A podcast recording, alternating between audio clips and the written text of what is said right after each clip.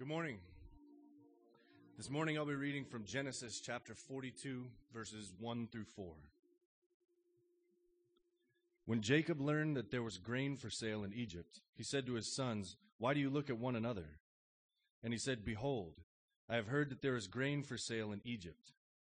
Go down and buy grain for us there, that we may live and not die.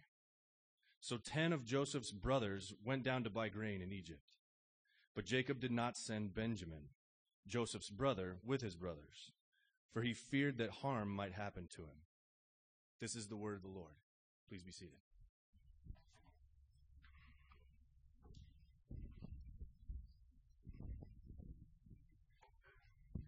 Morning, Arcadia.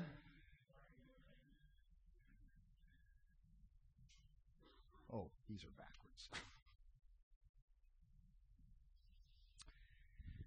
Sorry, my name is Frank. For those of you who are new, I'm the teaching pastor here, one of the pastors. We are glad that you are here. Welcome. Had uh, a really humbling experience happen to me yesterday, uh, just kind of out of the blue. Um, I, I, teach uh, communication at Fuller Seminary, and um, I was uh, meeting with, planning to meet with one of my students at uh, the Starbucks up at Deer Valley at 9:30. And when I walked in, my student, who is also a minister, was meeting with another guy, and uh, so I kind of hung out, waited for them to finish, and then when they stood up. Uh, my student Joey turns and says, Hey, Frank, I want you to meet Alex. Uh, Alex kind of has a connection to your church. And I shook Alex's hands, young, young guy. And uh, Alex said, Yeah. He said, uh, I was part of the original group that got Praxis in Tempe started. And uh, I was a sophomore at ASU, and I know Justin very well. And uh, recently I've moved to Portland to take a job up there. And he said, But I understand you're the new pastor at the Arcadia campus. And he said, I want you to know that for months I was praying for you.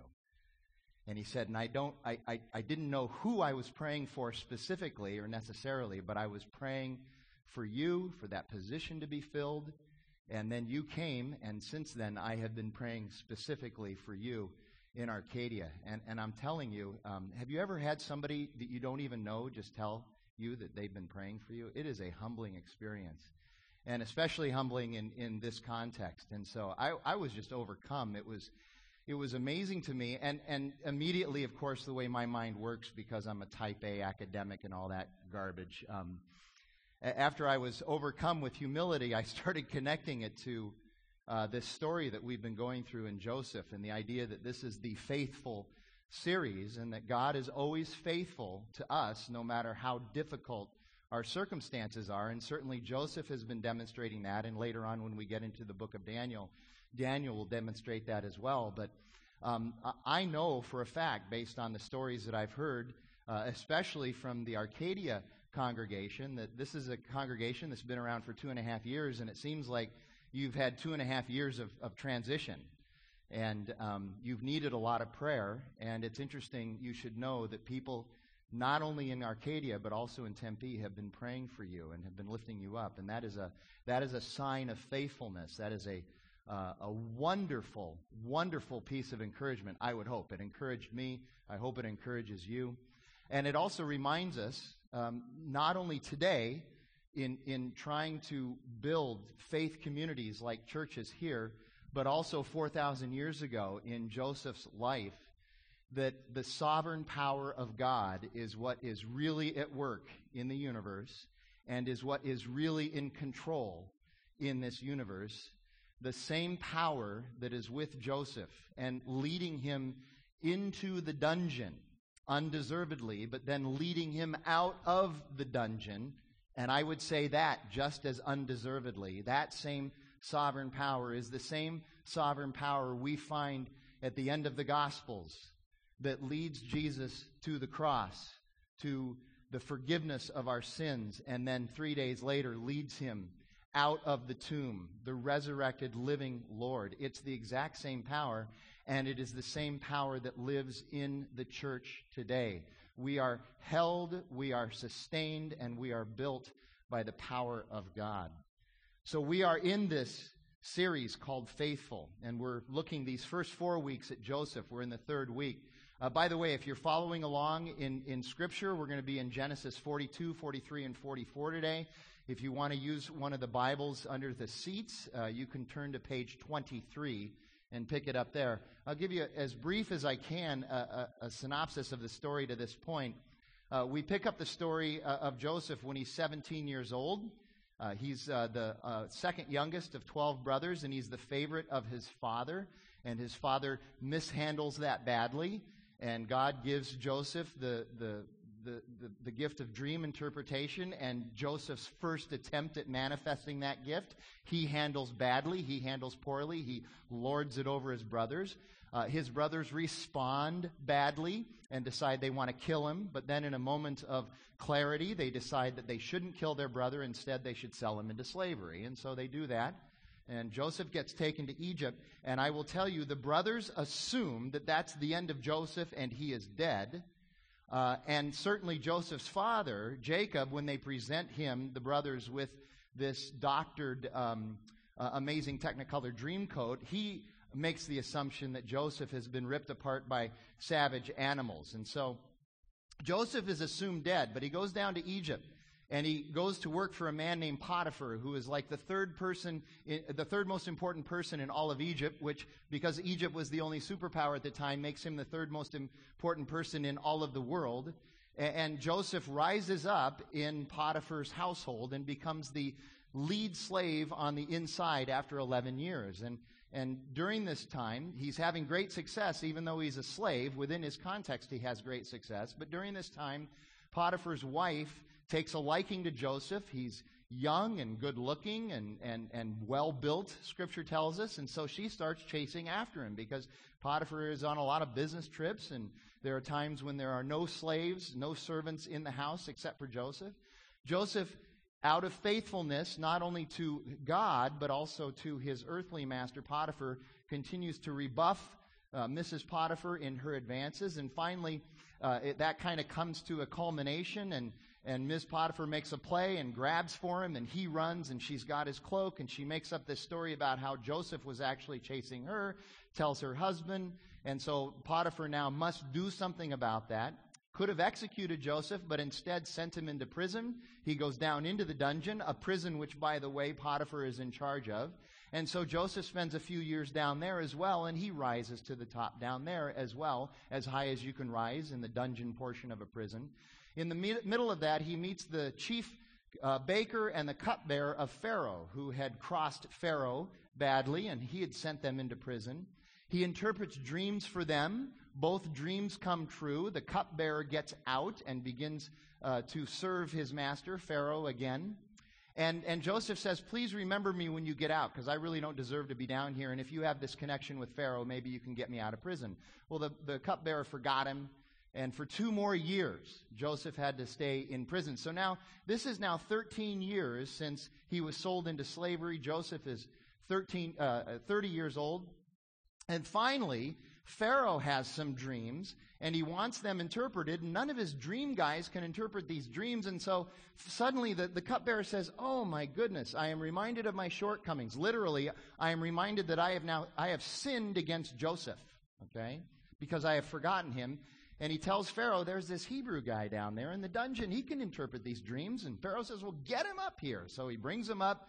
He tells Joseph his dreams. Pharaoh interprets the dreams. And then Joseph takes a step of faith and, and not only interprets the dreams, but he also um, suggests a plan to how to handle what's going to happen as a result of these dreams. Essentially, what the dreams told everybody was that uh, God was going to give the land of Egypt and all the surrounding land seven years of economic prosperity like they've never seen before, but then it's going to be followed by seven years of devastating famine like they have never seen before. And the results of the famine are going to eat up all of the prosperity that they thought that they had, and it's going to be devastating.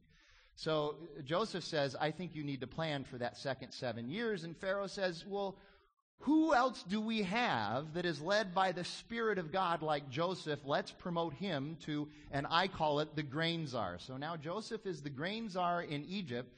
And if you read through the scripture, you see that Pharaoh makes him the second most powerful person in Egypt. Only with respect to Pharaoh does, uh, does he have any um, uh, submission of his own authority. And so now he's in charge of all of Egypt, which means he's in charge of all of the world. Pharaoh even gives him his signet ring. And so he works the plan during the first seven years of prosperity. And during that seven years, he gathers uh, inventory of grain to save up for the second seven years of devastation. And uh, he also gets married, and he has two children, uh, Manasseh and Ephraim. And uh, life just kind of goes on for Joseph. And then at 20 years into Joseph's exile, so to speak, uh, Joseph is now 37 years old. The famine starts. And of course, we have a situation with this famine where the guys, the brothers, and Jacob, 200 miles away in Canaan, are looking around saying, We don't have any food. We're in trouble. And we hear that there's this guy in Egypt who has some grain that we might be able to go and buy some grain from him. So, all of this story now is leading up to this moment of confrontation. Unfortunately for us, this moment is going to take three chapters to play out. And that's what we're going to look at today. And today's theme is going to be testing because Joseph decides that he really needs to test these guys. So this is the story that we're going to go through today is, is the testing of Joseph's brothers and the fact that um, they are going to uh, be reunited so to speak. So, starting in chapter 42 with verses 1 and 5, when Jacob learned that there was grain for sale in Egypt, he said to his sons, Why do you look at one another? This is a very sarcastic statement. He literally says to his sons, Why are you guys so lazy? Why are you just sitting around doing nothing? Why don't you make something of yourselves and go and actually do something? Any father here ever had that feeling about their son? My dad is here, so. And he said, Behold, I have heard that there is grain for sale in Egypt. Would you please go down there and buy some for us there, that we may live and not die? I, th- there are so many little points of scripture in this story that make me laugh just a little bit. You know, not only does Joseph, um, uh, not only does Jacob want to live, but he doesn't want to die. I mean, this is, there's some force to this, okay? So ten of Joseph's brothers went down to buy grain in Egypt, but Jacob did not send Benjamin, Joseph's brother, with his brothers, for he feared harm might happen to him. Thus the sons of Israel came to buy among the others who came, for the famine was in the land of Canaan. Couple things here. The reason Jacob did not send Benjamin was because Benjamin was the only other son of his favorite wife, Rachel. He was the full brother of Joseph. He had already lost Joseph. He does not want to lose Benjamin. Now, imagine what this makes these brothers, these brothers feel like. They were already upset at Jacob's uh, favoring of Joseph, but now that, now they notice that they, that he still favors Benjamin. In other words, the other 10 brothers are kind of expendable. Keep Benjamin here. So they go trudging off to Egypt and understand they're going to have to get into line in order to buy grain. It's not like they're the only people coming to the grain czar to buy grain. They're going to get into line. And I want you to remember their assumption is that Joseph has been dead for 20 or 21 years. So they're not there looking for their brother that they sold into slavery. Verse 6 Now Joseph was governor over the land. He was the one who sold all the people to all the people of the land.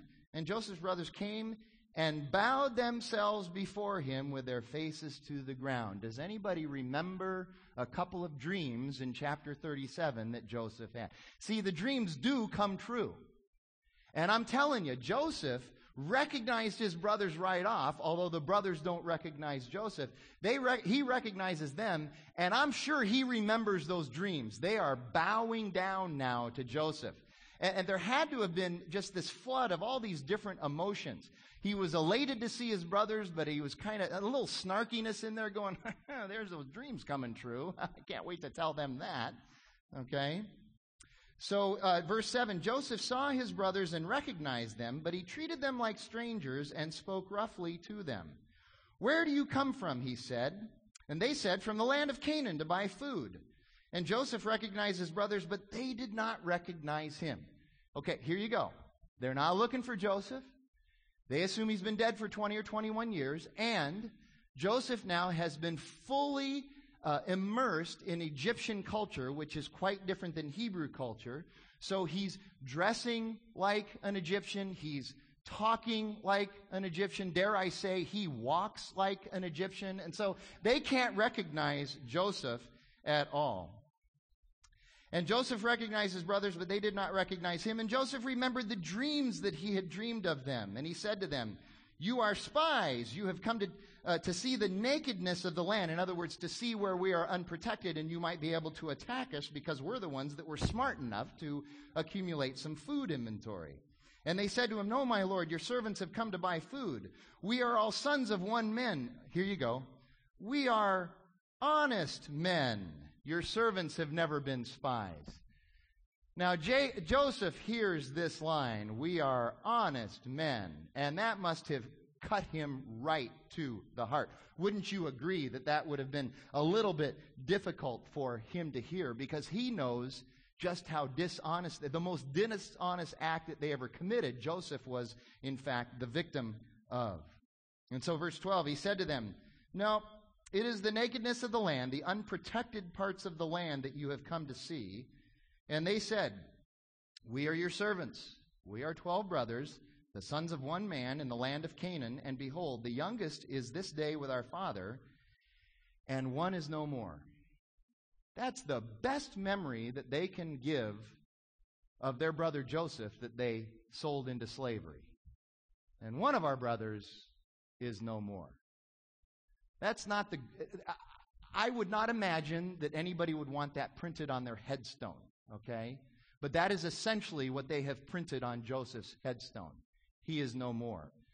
And I'm sure that the reason they said it like that is because they are filled with guilt uh, uh, about this particular situation. So, Joseph is speaking harshly to them, but he wants to test them because he wants to see if maybe over the last 20 or 21 years their hearts have perhaps softened and changed, and so far, not really. So he decides that he makes to make them a deal. He wants to see his baby brother Benjamin. He, he's distressed and upset that Benjamin is not on this trip with them. So he says to them, Here's what I'm going to do for you. I am certain that you are spies coming to spy out the land. I'll sell you your grain, and you can take your grain back to your father, but you are going to have to leave one of your brothers here as collateral. You're going to go home, drop off your grain, you're going to collect your youngest brother, and you're going to bring him back here to me as a demonstration of good faith and as a demonstration that you are not lying to me about being a uh, uh, being spies in the land. I want to know that you're honest. Okay. Now the brothers hear this. They hear that this guy who has all this power that they don't know is their brother Joseph, he wants to see Benjamin, and they are very distressed at this. Because they know that Jacob is never going to allow Benjamin to be sent down to this guy. There's no way. And so they begin to brainstorm why this ter- terrible dilemma has happened to them. Now, understand, here's the setting. Uh, Joseph is speaking Egyptian to them there's an interpreter there. The interpreter is changing it into Hebrew so that the brothers will understand. And the brothers are speaking Hebrew back to the interpreter. And the, so Joseph's going through this whole charade in order to keep his identity secret, okay? So as far as the brothers know, Joseph cannot understand anything that they're saying. So Joseph proposes this plan to them about bringing Benjamin back up. And they begin to debate this dilemma and they begin to ask these questions. Why is it that this is happening to us? Why has this grief come upon us? Have you ever done that? I'm somebody who does that quite often. When I get into a tough spot, even though I know cognitively that life is going to present trials and tribulation and suffering, I do that when I get into tough life spots, trials, tribulation, suffering, unexpected difficulties. I'll, I'll begin to ask, why is my health going south? Why did this business deal go south? Why are my relationships heading south? Why has Baskin Robbins run out of Jamoca almond funds, fudge? Why, God? Why are all these terrible things happening to me? And they come to an interesting conclusion. Listen to their conclusion, verse 21 and 22. Then they said to one another, In truth, we are guilty concerning our brother. In that we saw the distress of his soul when he begged us and we did not listen. That is why this distress has come upon us. They're talking about Joseph 20 years earlier. Do you understand that the guilt of what they did to Joseph has plagued them so much for 20 years that every time something bad happens to them, this is the type of conversation they're going to have? This is why confession is good for us, by the way. And then look at verse 22. There's always a Reuben in every crowd. And Reuben answered them, Did I not tell you not to sin against the boy? But you would not listen. Nanny, nanny, foo, foo. I told you so. Well, a lot of good that's doing us right now, Reuben. Could you just get with the program and help us figure this out? So now there comes a reckoning for his blood. So Reuben's saying we're going to have to pay for this one way or another. But understand, if these guys had just, and I know it's tough, I know how hard it is to confess sin. But if they had just confessed this sin, if they had owned up to it, they would not be feeling this guilt right now. God calls us to confess our sin. Literally, the biblical term means to agree with God that we have sinned. It's not like God sitting in heaven waiting for us to confess because he doesn't know that we have sinned. He's just waiting for us to agree with him. But it's also, we are also called to confess our sin to each other. And the reason we're called to do that is because that makes it real. That makes it uh, so that we can start to deal with it. And that tends to put it behind us. This sin which was committed at least 20 years earlier, is still right in front of these brothers, and they are having to deal with it. So, Joseph hears this conversation. He hears them going over this, and he speaks Hebrew, okay? And so he hears this and he decides, I've got to leave because I'm going to cry. And he leaves the room and he has a good cry. And here's, here's why Joseph is weeping at listening to this conversation. Joseph is not weeping over his own pain. He's been grieving and mourning his own pain for a number of years. Instead, what he sees for the very first time in 20 years, he sees the pain that his brother's sins have caused them. And he is distressed and grieving and weeping over their pain, not his. And, and, and you would think, well, why doesn't he just go out there and tell him to get with the program? It's because he wants God to work in their hearts, not him. He wants the Spirit of God to do this work and not him. So back to the plan. Somehow they decide that Simeon is going to be the brother that's taken as collateral. I'm sure Simeon was very excited about that. He's thrown into a prison cell. They head back home, and then Joseph does something odd. He orders that the bags that these guys brought not only be filled with their grain, but also that their money be put back into their bags. And he does this on the QT. Okay? And then look at verses 26 through 28. So they're heading back to home, and they stopped. Uh, I'm sorry, they loaded their donkeys with the grain and departed, and they're heading back home. And then they stopped, and as one of them opened his sack to give donkey, his donkey fodder at the lodging place, he saw his money in the mouth of the sack. And he said to his brothers, My money has been put back. Here it is in the mouth of my sack. And his, at, at this, their hearts failed them, and they turned trembling to one another, saying, What is this that God has done to this? Isn't it interesting? They, they have caused all of this grief, they have caused all of this trouble, and they're looking around for somebody to blame still. What is this that God has done to us? I, again, we're the same way. In the book of James, James even talks about how we will look to blame God for our own shortcomings from time to time. And that's exactly what these guys are doing. They are the ones to blame for all of this trouble coming on them, yet they are blaming God in the midst of this.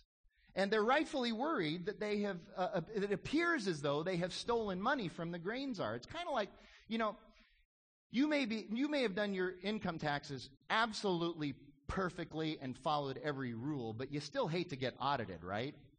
Because you're worried they're going to find something that you missed. Well, they kind of feel that way. We didn't put the money back in our sacks, but it's not going to look that way to the grain czar. He's going to figure that we are guilty anyway.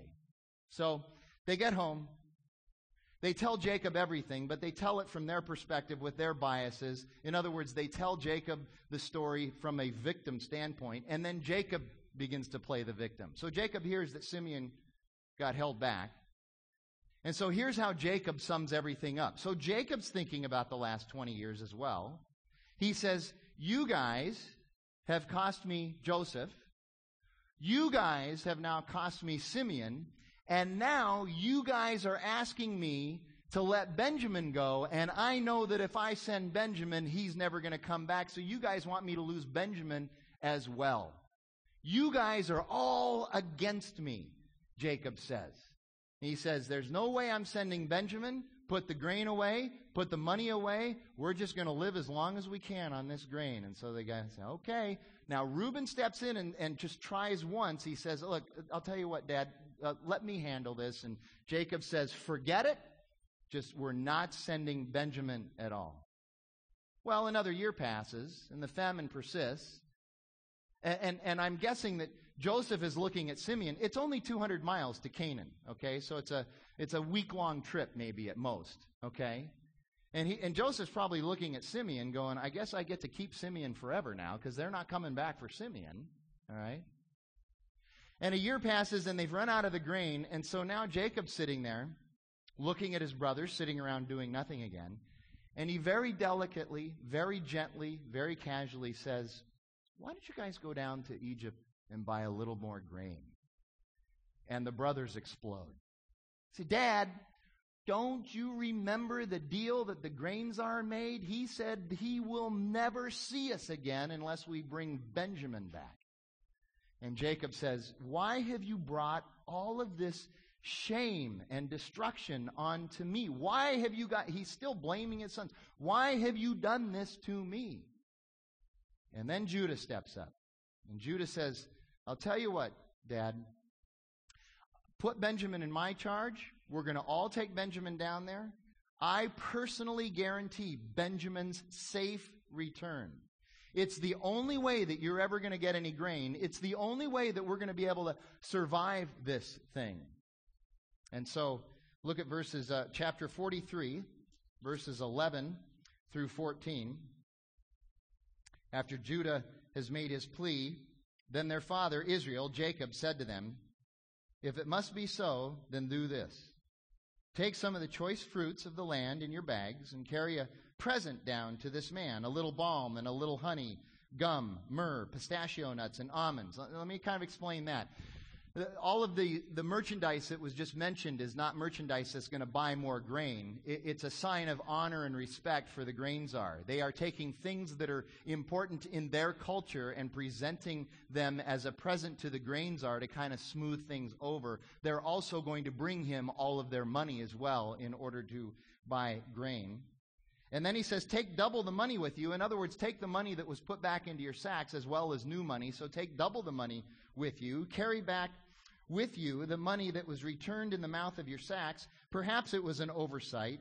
Take also your brother and arise and go to the man. May God Almighty grant you mercy before the man, and may he send back your brother, um, uh, your other brother, and Benjamin. And as for me, if I am bereaved of my children, I am bereaved. Can you hear the total resignation in Jacob's attitude and voice there? Jacob fought, fought, fought, fought, fought the reality, the truth that he was going to eventually have to submit to the will of the grain czar and send Benjamin. He didn't want to do it. Finally, he realizes he's backed into a corner. He has no other choice. He is resigned to do that. Total resignation to the fact that he cannot control life's circumstances. Okay, here you go. You and I have those feelings as well. We run into those times when we have to totally resign ourselves to the fact that we cannot control life circumstances. Here's the good news though. God is in control of our life circumstances. He either causes or allows all things to happen. And so if we submit ourselves to Him, even though it's going to be hard sometimes, at least we know that things are not out of control. They are within His control. They're out of our control but they are within His control, and for His good and sovereign purpose, He's going to figure out how to make it work. And it may be painful and time consuming for us for a while, but understand we serve a faithful and sovereign God in the midst of this. And so they head back to see Joseph, and look at verses 16 through uh, 18. When Joseph saw Benjamin with them, he said to the steward of his house, his, his uh, executive assistant, He said, Bring the men into the house and slaughter an animal and make ready, for the men are to dine with me at noon. That would be a tremendous honor that they were being invited to dinner with the grain czar, the second most powerful person in the world. The man did as Joseph told him and brought the men to Joseph's house. And the men were afraid because they were brought to Joseph's house. And they said, So the brothers are afraid that they're being brought to Joseph's house, the grain czar's house. And they said, It is because of the money which was replaced in our sacks the first time that we are brought in, so that he may assault us and fall upon us to make us servants and to seize our donkeys. Again, I'm sorry, there's another one of those little funny verses. Those must have been some really nice donkeys if they were worried about them being seized. You ever seen a donkey that nice that somebody would want to seize it? Okay? Well, there you go. They're worried about their donkeys. But again, this is, this is really interesting. The guilt continues.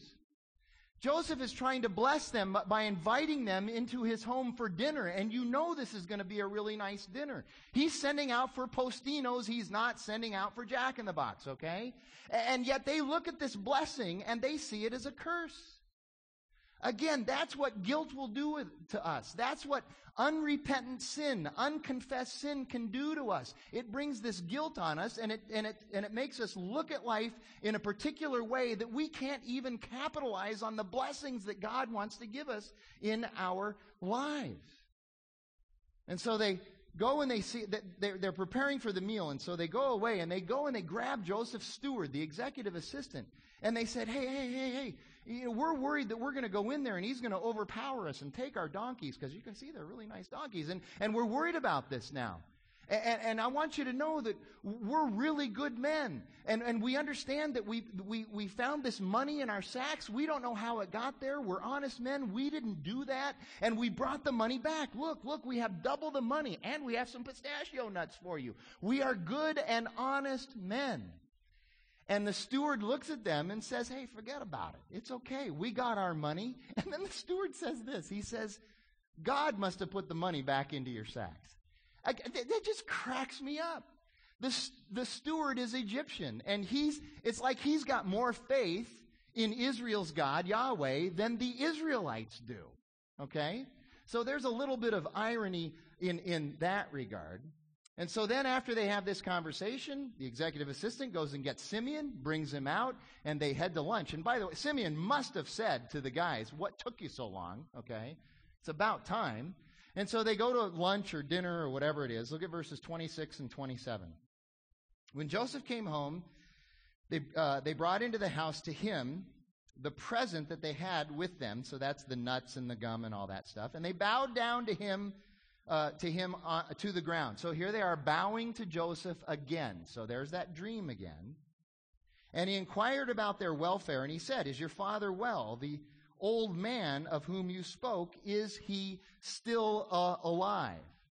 So, what Joseph is trying to do is he's trying to reconnect with his brothers, but he's trying to do it on terms that help him to understand that his brothers recognize their sin and that God has changed their hearts. And that really hasn't happened yet. And so they tell Joseph about their dad. They say he's fine, he's alive. They present Benjamin to him. Joseph greets Benjamin, but then again, he's overcome with emotion. He can't handle it. He runs out of the room again and he goes and he cries again. He weeps again. So this is the second time now that Joseph leaves the situation to go and have a good cry. So he has his cry, washes his face, he comes back out, and the attendants serve the meal. And a couple of interesting things happen at the meal. First of all, the Egyptians, without asking any questions, they grab the brothers and they sit them down at the table in order of their birth. Okay? That's got to freak them out. And it does. Scripture says that the brothers are looking at each other saying, How do they know in what order all of us were born. How do they know that? So they were a little freaked. So Joseph just keeps kind of keeping them off balance with these little things. And then he starts to serve the meal. And I'm going to use this hypothetically. What he does with the meal is this. Let's say they barbecued some hamburgers, okay? Each brother got a hamburger, a scoop of beans, a scoop of coleslaw, and a glass of lemonade, okay? One hamburger, one scoop, one scoop, one glass of lemonade. They get down to Benjamin, the last brother, and he gets five hamburgers, five scoops of beans, five scoops of coleslaw, and a pitcher of lemonade. He gives him five times the amount of food that he gives all the other brothers. This is a sign of honor. Now, I don't know about you. I go to a lot of barbecues. I like barbecues, hamburgers and brats. Those are really good things. And I will tell you that on most occasions, I will have not one hamburger, but I will have two. I have never had five hamburgers, okay? But that is essentially the amount of food that they serve Joseph, uh, Benjamin. I have no idea how Benjamin is going to be able to eat all of this food. Anyway, they have this nice meal together, and then yet another test. They're getting ready to leave. Joseph goes to his attendant. He says, I want you to fill their sacks up again with as much grain as they can handle. Put all the money back into the sacks again. And then I want you to take my special silver cup and I want you to put that in Benjamin's bag, okay? The, the last brother's bag. And so they do that all on the QT. They send the, the, the brothers on their way. And they've been traveling for a couple of hours and they're heading out and they feel like we got out of there. We even got Simeon and Benjamin. Everything's going to be fine. Jacob's going to be so happy. For the first time in a hundred years, Jacob's going to be happy with us, okay? Well, then Joseph sends his uh, executive assistant after these guys. Sends them out there to stop them and accuse them of taking the silver cup that they had planted in the bag of Benjamin.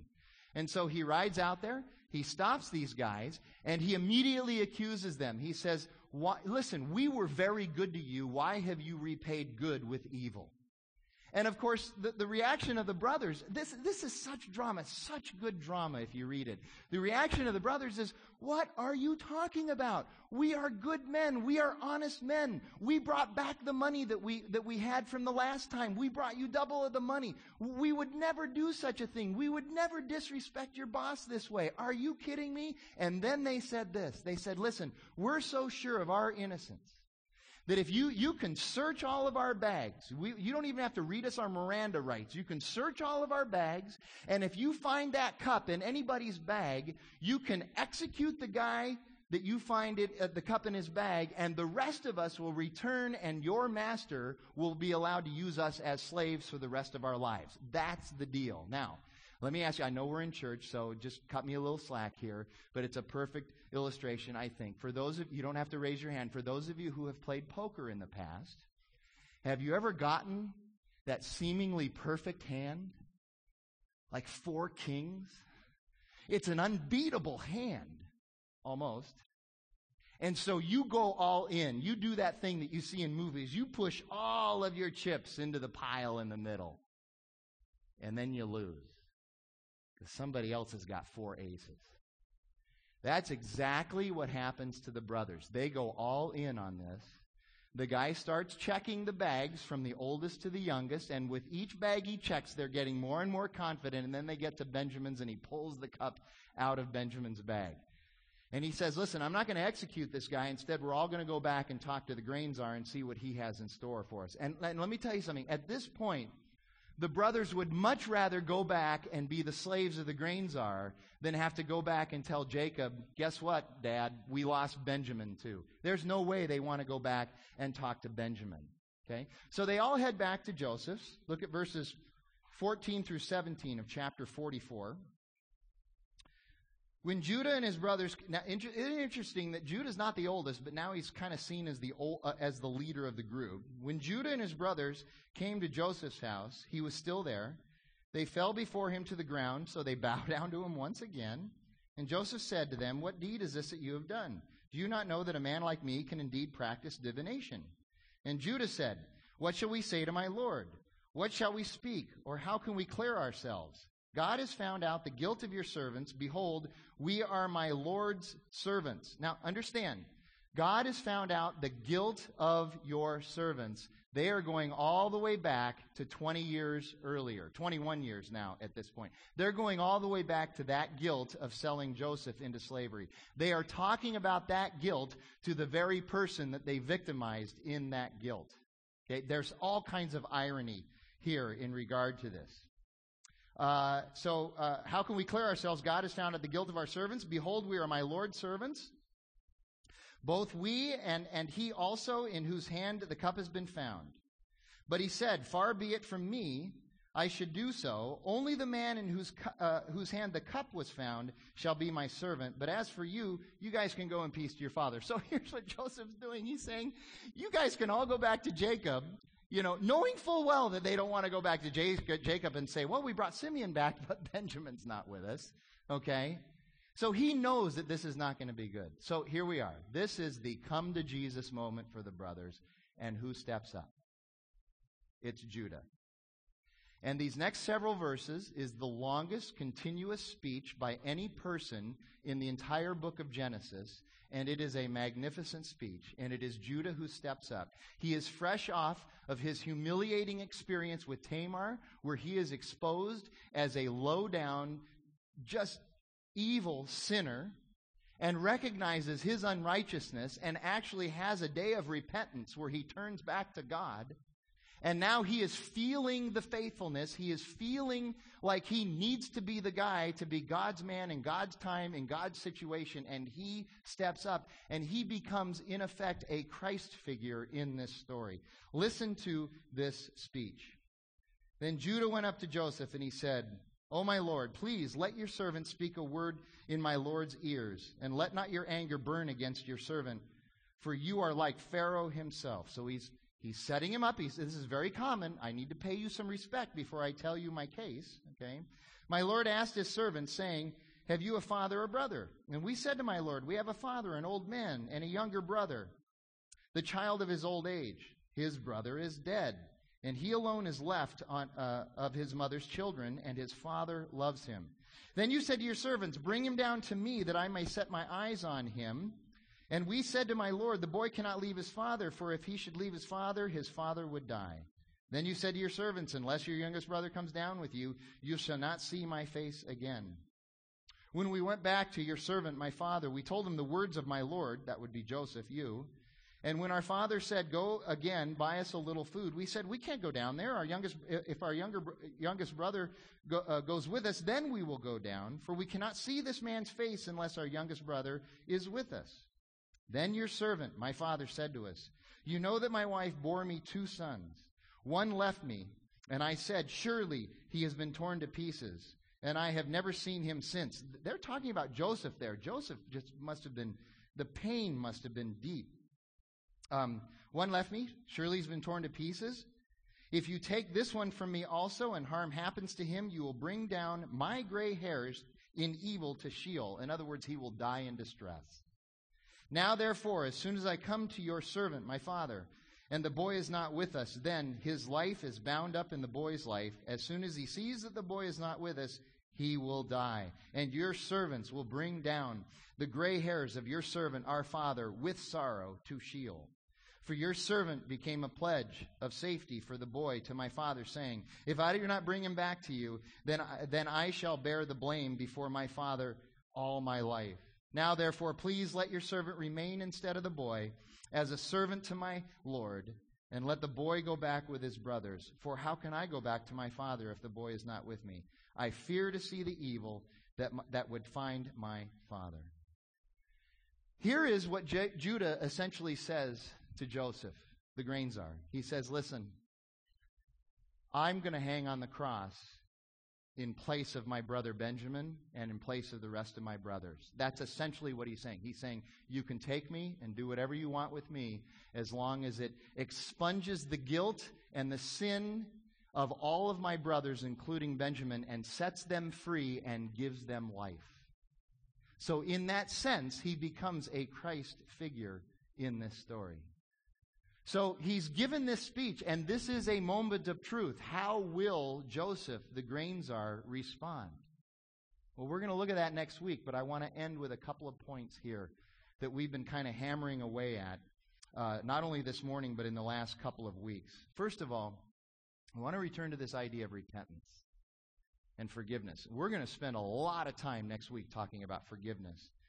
But in Luke chapter 17, Jesus says this Pay attention to yourselves. If your brother sins, rebuke him, and if he repents, forgive him. I'm just setting that up a little bit for next week because there is going to be a tremendous amount of forgiveness that takes place in the story next week. But then also in Romans chapter 2, Paul writes this Or do you presume, presume on the riches of his kindness, God's kindness and forbearance and patience, not knowing that God's kindness is meant to lead you to repentance? But because of your hard and impenitent heart, you are storing up wrath for yourself on the day of wrath when God's righteous judgment will be revealed. Here's what Paul is saying in, in Romans 8, uh, Romans chapter 2, and it relates to this story. Joseph is being very nice and very good to his brothers, but at the same time, he's not letting them get away with anything. He is, in effect, confronting them in their sin, but he's doing it in kindness. The brothers all see it as harshness, but in reality, it's kindness. And this kindness that Joseph is showing them is meant to help inspire a heart of repentance in these guys. And, and, the moment of truth is whether or not they will finally repent of their sin or whether or not they will go ahead and just take their sin to their grave with them. Judah's speech that he just gave is the speech of repentance. It's the speech that Joseph was waiting to hear. It was the demonstration that Joseph was waiting to see in the life of his brothers that God had indeed worked in his brothers' hearts and that they were changing their minds about this sin. They knew the sin was bad, but they were willing to finally open it up and talk about it. And we're going to look at that a little bit next week. One other point, though, and I want to go back to this again. I've said this the first two weeks. God's stories take a long time. They really do. Uh, again, I'll just, I'll just hammer away on this. You and I want God to work like that in our lives. We want to see resolution right away. But He takes some time to work on things. He takes weeks, months, years, decades. Sometimes in our own lives, we don't, we don't even see the end of God's purpose. And I know that's very difficult. But I want to encourage you in this that even though it took Joseph 21 years to finally get to see his brothers again and have this confrontation, it did happen. And all along the way, God had to set this up so that Joseph would be fully prepared for this con- confrontation. See, Joseph wasn't ready when he was 19 or 22 or 25 or even 27 or 29 to serve Pharaoh the way he needed to serve him and to be able to handle his brothers the way he needed to be able to handle them. It took this long to prepare Joseph 21 years for this moment. I have a very, very good, Jackie and I, our family has a very good friend named Chris. He's married to a woman named Lisa. It's the first couple I ever married as a minister. I actually married them in Las Vegas, but it was done in a church, not a chapel on the strip. Uh, I married them, I don't know, 14 years ago. Chris and I went to seminary together, and in fact, we uh, went to uh, all of our classes in Pasadena together. We would drive back and forth every week to Pasadena uh, together. And I remember 12 years ago, he began to unpack for me that he felt that God was calling him to become a minister in the war torn parts of Africa where the diamond wars had literally torn apart the nations and had, and had resulted in the amputation and, uh, of many of the, uh, of the people who lived in Africa. Specifically, he felt he was being called to Sierra Leone to plant a church and to eventually build a clinic and a hospital. And he felt this call on his life so strongly that he began to build his entire life around this. And when he and Lisa got married, she knew that she was marrying into a situation where she would eventually, the plan was eventually that they would live in Sierra Leone. They weren't going to go there for two weeks, they were going to go and live there. And, and I've watched over the last 12 years, Chris gets so excited about this. And, and every time he gets excited, God says, Not yet. Not yet.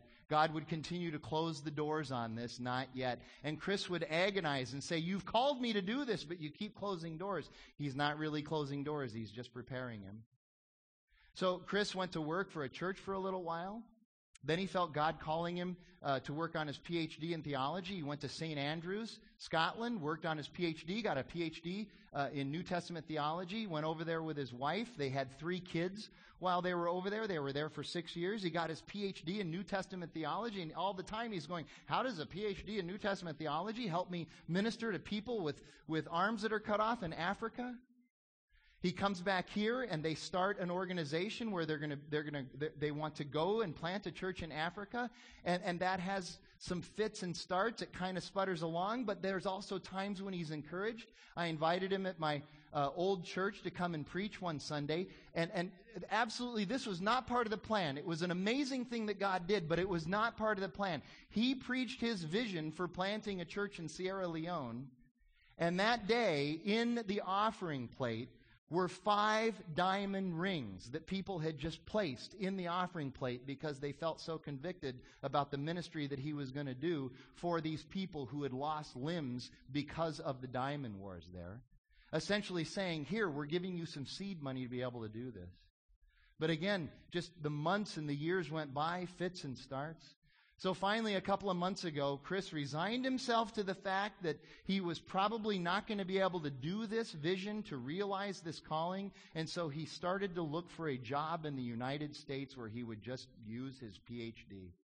And as he's on his online search, he discovers a large American church that has determined that they want to plant a church in Freetown, Sierra Leone, and they are looking for applicants for somebody to do that. So Chris said to Lisa, Do you think I ought to apply? Just kidding. He didn't say that. He applied right away. And we had dinner with Chris and Lisa just a couple of weeks ago. They are far down this process now. He is the leading candidate. And we believe that by September, he will be, he and his family will actually be living in Sierra Leone, Freetown, planting a church there. But I want you to understand this 12 years from the time he was called to the time that maybe God is going to make this a reality. 12 years. So I'm calling you to be patient. I'm calling you to understand that for 12 years you're going to have to do as Christ did, march that long journey to the cross getting beat up all the way, but in the end, God is going to have his say. Jesus goes to the cross after 33 years.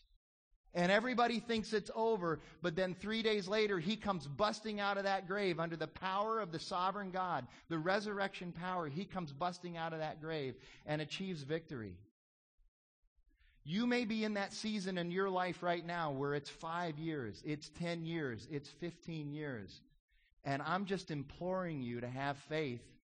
At some point, God's stories will work out. I can't guarantee you when or how or what it'll look like. But I can tell you that God's stories work out. And the ultimate God story is the story of Jesus on the cross rising to life to give us life three days later. Let's pray together as the band comes to lead us into um, reflection. God, thank you for your power. Thank you for what you do in our lives. We pray that you would just give us patience, that you would help us to be the people you want us to be, even when things aren't going well, that we would be faithful and that we would continue to look at your Son on the cross and your Son resurrected from the grave to give us power and hope and encouragement. We ask it in Jesus' name. Amen.